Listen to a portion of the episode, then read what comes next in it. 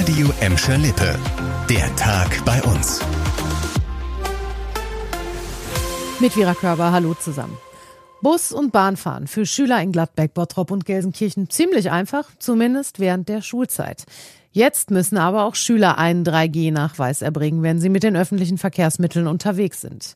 Darauf weisen Bogestra und Festtische hin. Der Grund? Die regelmäßigen Schultestungen fallen in der Ferienzeit weg. Schüler ab sechs Jahren müssen deshalb von heute bis einschließlich zum 9. Januar nachweisen, dass sie geimpft, genesen oder getestet sind. Die 3G-Regel in Bussen und Bahnen gilt seit Ende November in ganz Deutschland.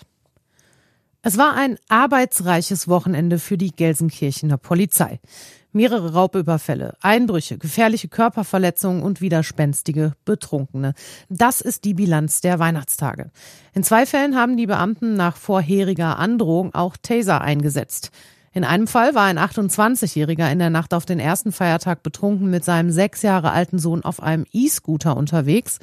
Die Polizisten stoppten die beiden. Als der Fahrer sich ausweisen sollte, fing er an, um sich zu schlagen.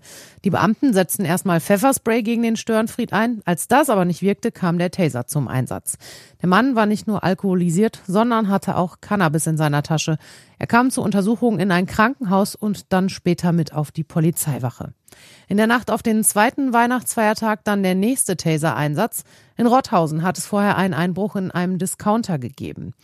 Mutmaßlich drei Männer waren daran beteiligt. Zwei konnte die Polizei festnehmen. Ein Verdächtiger wollte jedoch nicht kooperieren. Auch hier drohten die Beamten mit dem Einsatz des Tasers.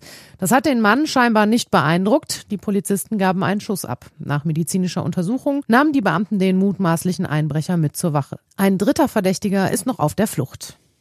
Bottrop als Vorbild für Berlin. In Teilen soll das wirklich bald so sein. Die Stadt Berlin will nämlich von den Erfahrungen Bottrops als Klimastadt Innovation City profitieren.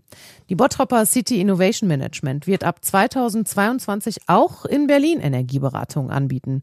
Dort soll die Firma gemeinsam mit anderen Anbietern ein Bauinformationszentrum aufbauen. Es richtet sich vor allem an Hausbesitzer, die ihre Gebäude energetisch sanieren wollen. In Bottrop wurden im Zentrum für Information und Beratung seit 2011 schon mehr als 4000 Energieberatungen abgeschlossen.